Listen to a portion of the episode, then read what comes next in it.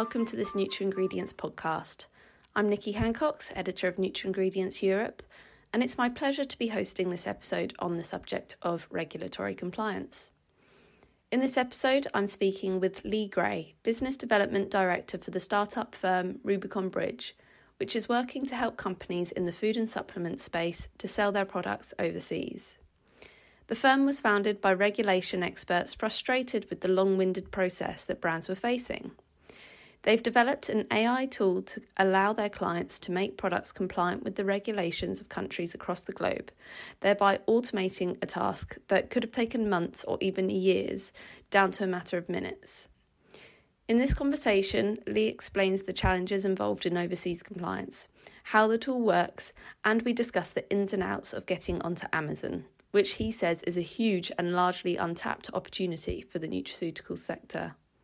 I hope you enjoy this conversation. So, thank you so much for joining us today, Lee. It's really great to speak to you. Well, thank you for having me. Really looking forward to it. So, first of all, I guess it makes sense if you can tell us about why Rubicon Bridge was created and how the service works to cut time and energy involved in the regulatory compliance side of things. Sure. So Rubicon Bridge was born out of necessity. Rubicon Technical, which is our sister company, a regulatory affairs company based in the northeast of England, they've been helping some of the bigger healthcare brands with regulatory compliance for about 15, 20 years now.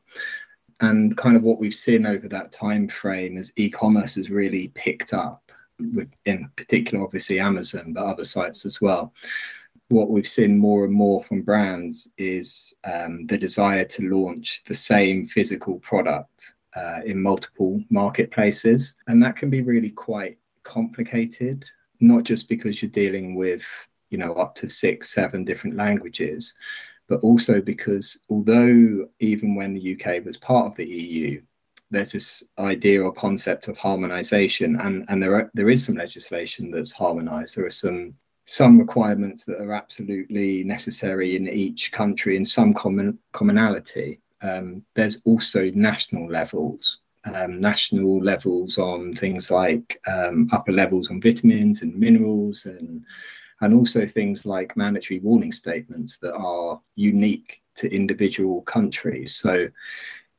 the technology was developed to to help the brand get to the point of confidence that their products are compliant quicker um, rather than going through any kind of manual process and rather than having to check each ingredient against every regulation from every country. Mm-hmm. That's kind of where where the idea or the concept came from to to help kind of expedite that process and make things kind of as straightforward as possible and at the same time empower brands to have that information at their fingertips rather than relying on going through a third party and having to wait and going back and forth on emails and things like that.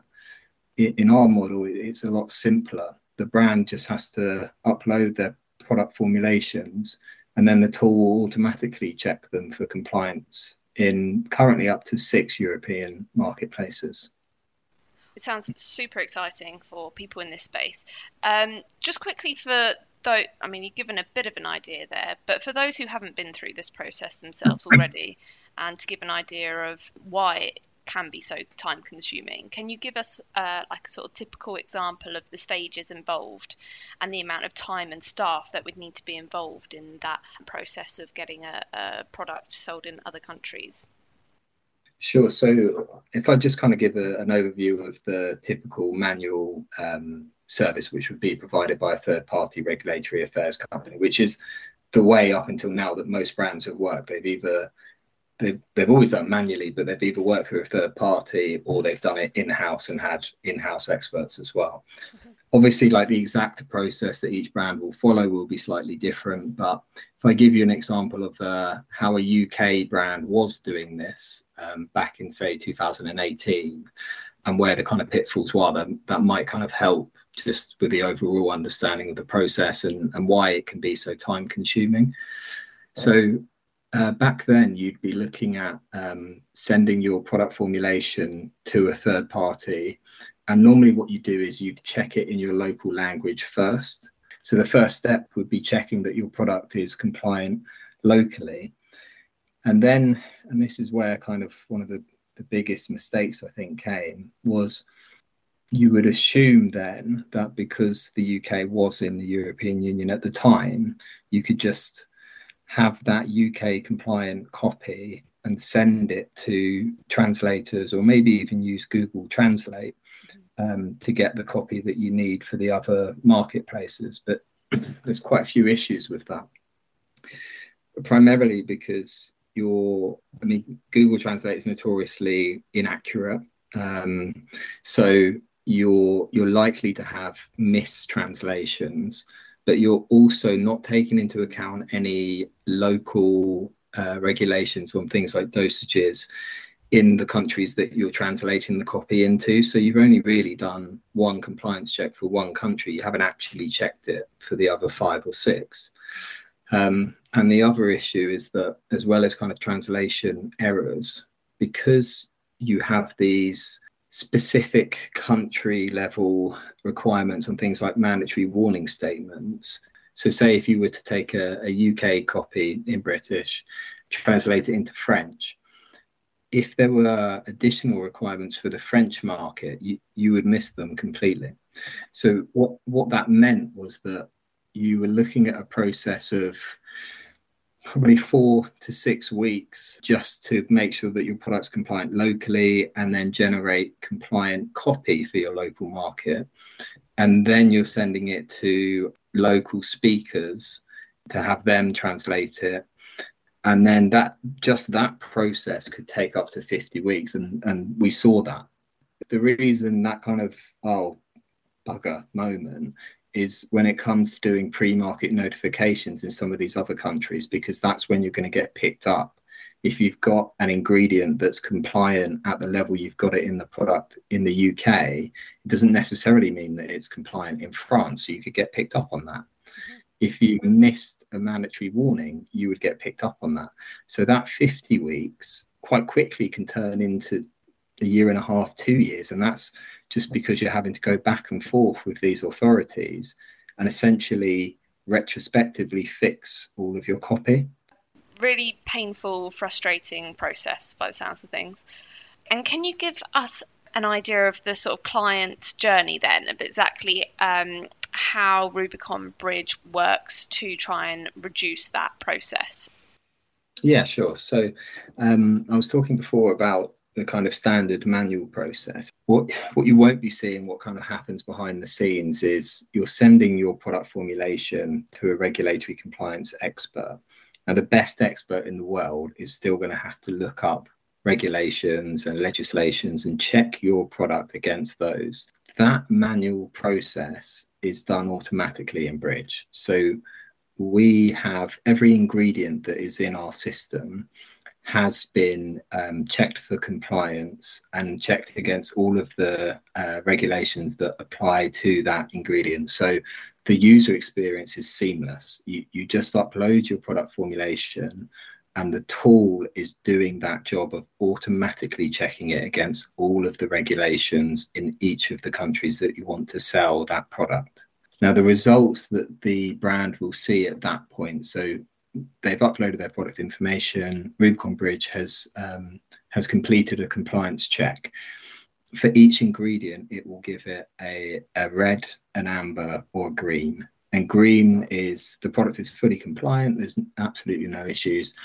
Red is that it's non-compliant and there's some kind of legal issue with the product. It could be the dosage or the form or whatever it is, but it makes it really transparent to uh, the brand so they know exactly what the issue is um, ambers are basically where the product is is not technically not compliant because it's not infringing on any legal requirements, but it might be non-compliant with some guidance that hasn't been written into legislation. So in those instances, we just make the brand aware that that guidance is out there. Um, we then have a guided workflow that helps the brand generate the mandatory copy that they need for each of those countries. And what that looks like is um, essentially the other elements of the pack copy that's going to appear on the packaging and on the product detail page as well. So it's things like health claims, which it is such a better way of doing it. I can't believe nobody's ever done it like this before. But rather than the brand sending um, a regulatory affairs company the claims they want to make, and then the regulatory affairs company feeding back on the claims and in most instances telling them why they can't make it, the tool will tell you which claims are pre-authorized for your product based on the ingredients that, and dosages that you've input into it. So instead of that back and forth, you're just shown all of the claims that you can make, and it's just a case of ticking the ones you want to include. Then, because packaging recycling information is becoming mandatory across Europe, we also collect the uh, packaging information and recycling information so that we can generate those uh, the iconography that's required in each of those countries. We also need to collect things like storage information and durability information as well. But uh, I'm the way I'm describing this is taking longer than it actually takes. it, it's really a slick, smooth process. You're looking at probably less than 10 minutes full end to end, checking the product for compliance, and then generating the mandatory copy. So once you've entered that information, Bridge will just show you a summary of the information that you've entered, and then you have the option for downloading the international pack copy. And the reason we give options is because in what I think is an ideal world from a consumer perspective, I think it makes sense to have um, a label that is split um, and kind of chunked together to have all of the information from one language in one place. So you might have English and then German and French, all um, kind of separated. So the consumer has all of that information in one place, but it's not the most space efficient. So we also offer um, a condensed version of that where it isn't separated by country. It flows on one country into the next, and both are fully compliant and it's just that the second one usually saves a bit more space on the label. Um, and it, it, really is that simple. So the brand is just uploading their product information. The tool will automatically check it for compliance and give it the feed, give the brand the feedback that they need. Um, and then it also automatically generates that compliant copy that they need for the packaging information as well. And this is minutes end to end. And you also help clients with becoming Amazon compliant. Um, and this seems to be a whole nother ballgame. Um, so, can you tell us about why Amazon is such a challenge to get onto in the first place and what are the ongoing challenges involved in hosting a product on that site? Yeah, so what you've just described is definitely the perception in the market, and it's definitely the perception of the brands that we speak to that Amazon have these really high requirements and they're really difficult to work with. In reality, in almost all instances, they're just asking for what is legally required in their in the local marketplace. The difference is that it, it's never been particularly policed well before. Um, and what Amazon decided to do was to classify food supplements as a restricted product category. And the reason they did that makes total sense because if you look at the number of uh, regulatory contacts about products, so challenges on products, um, and this isn't specific to Amazon, this is market wide, they're incredibly high on food supplements. For whatever reason, they are um, reported on and they have challenged with more than any other food um, food category.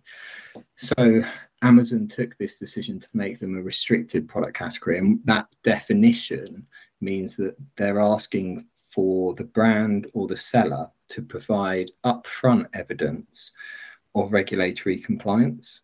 And in most instances, especially in Europe, if there's a pre market notification procedure in place, they're simply asking for the evidence that you've done that pre market notification um, and also for a compliant label, usually provided as a, a PDF. So I think a lot of times um, confusion is caused because there are brands who are maybe not already aware of the legal requirements. And then the other reason why sometimes there can be some confusion about exactly what it is that Amazon are asking for, is because not every European country has this pre market notification procedure. So, in the countries like uh, the UK and the Netherlands, they can't ask the brand or the seller to provide evidence of pre-market notification because there is no pre-market notification requirement in those countries.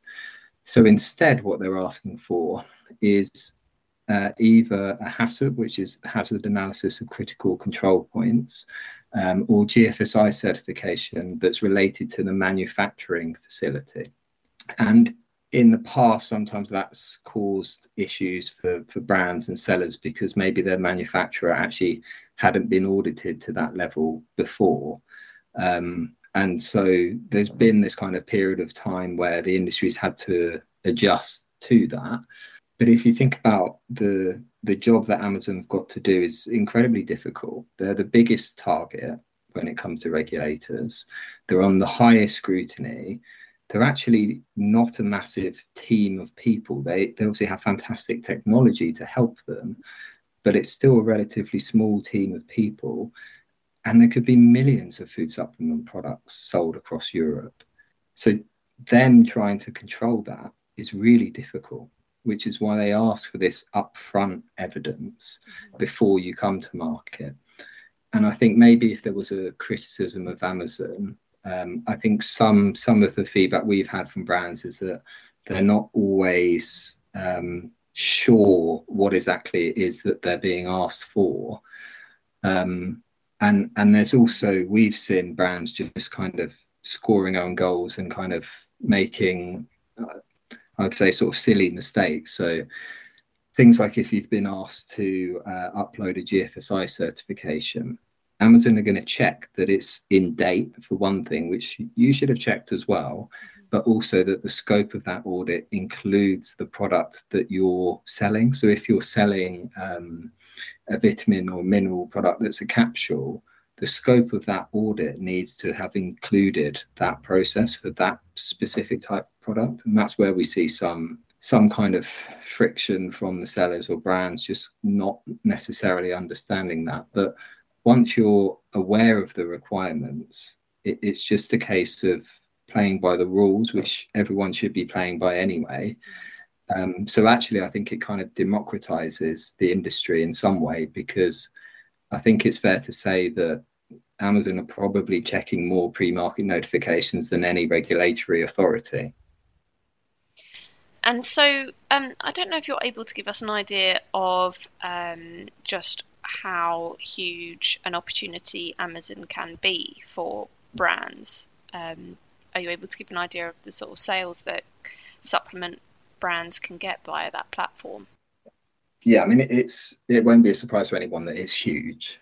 Um, so the vitamin and minerals category is worth supposed to be around three billion in Europe, um, and the the really cool thing about Amazon is that it's pretty well established in some of these European countries.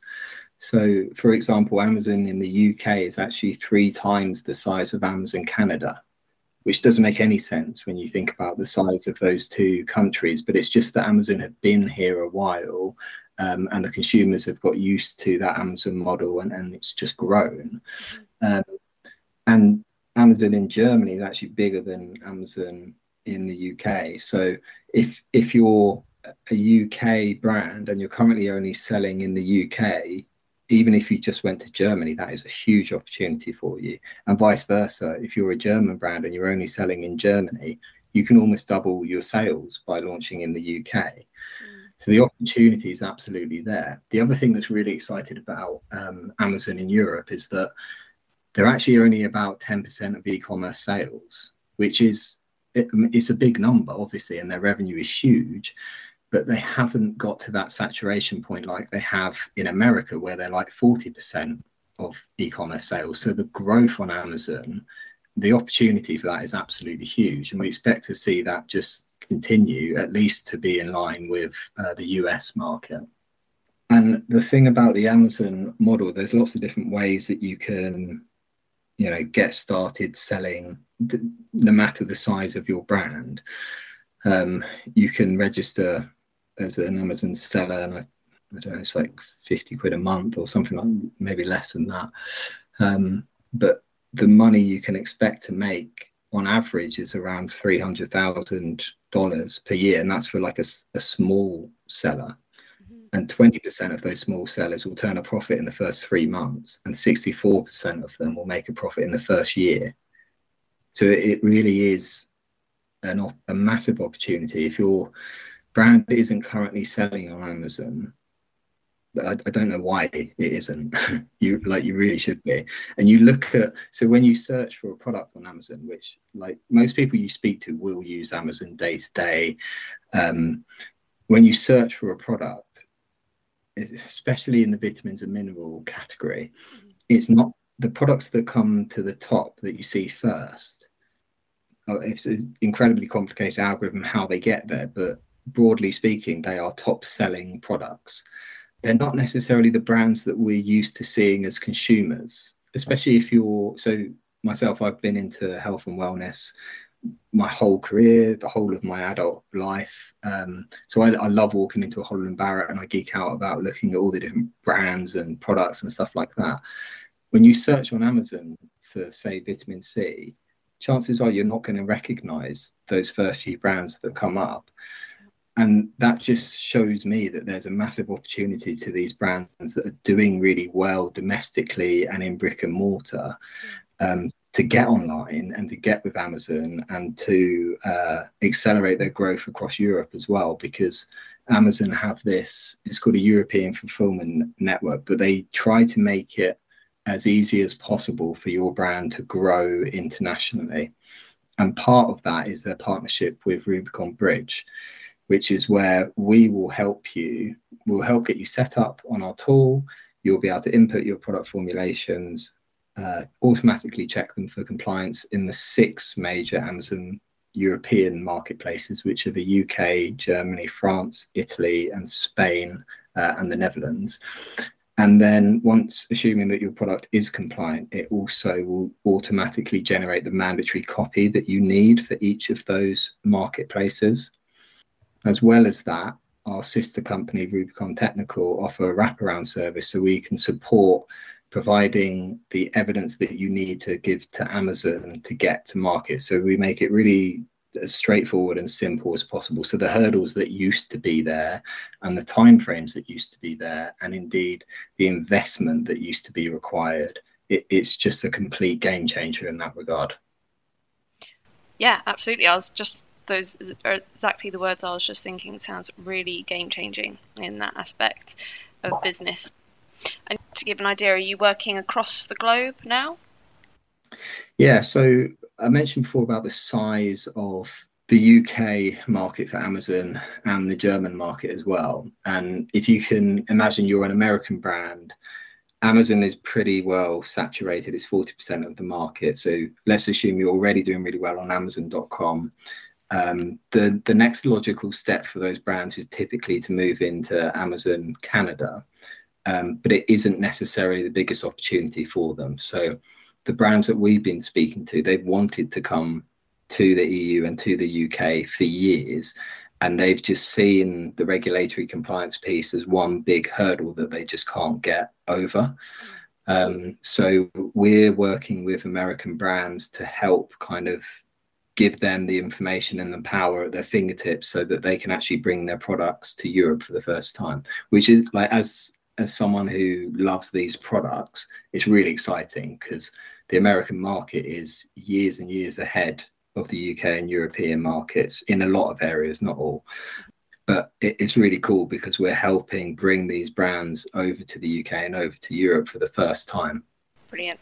It was really interesting to get your insights today. Thank you so much, and uh, I'll be really interested to see how you guys change the game moving forward. So thanks, Lee. Thank you. Thank you for your time.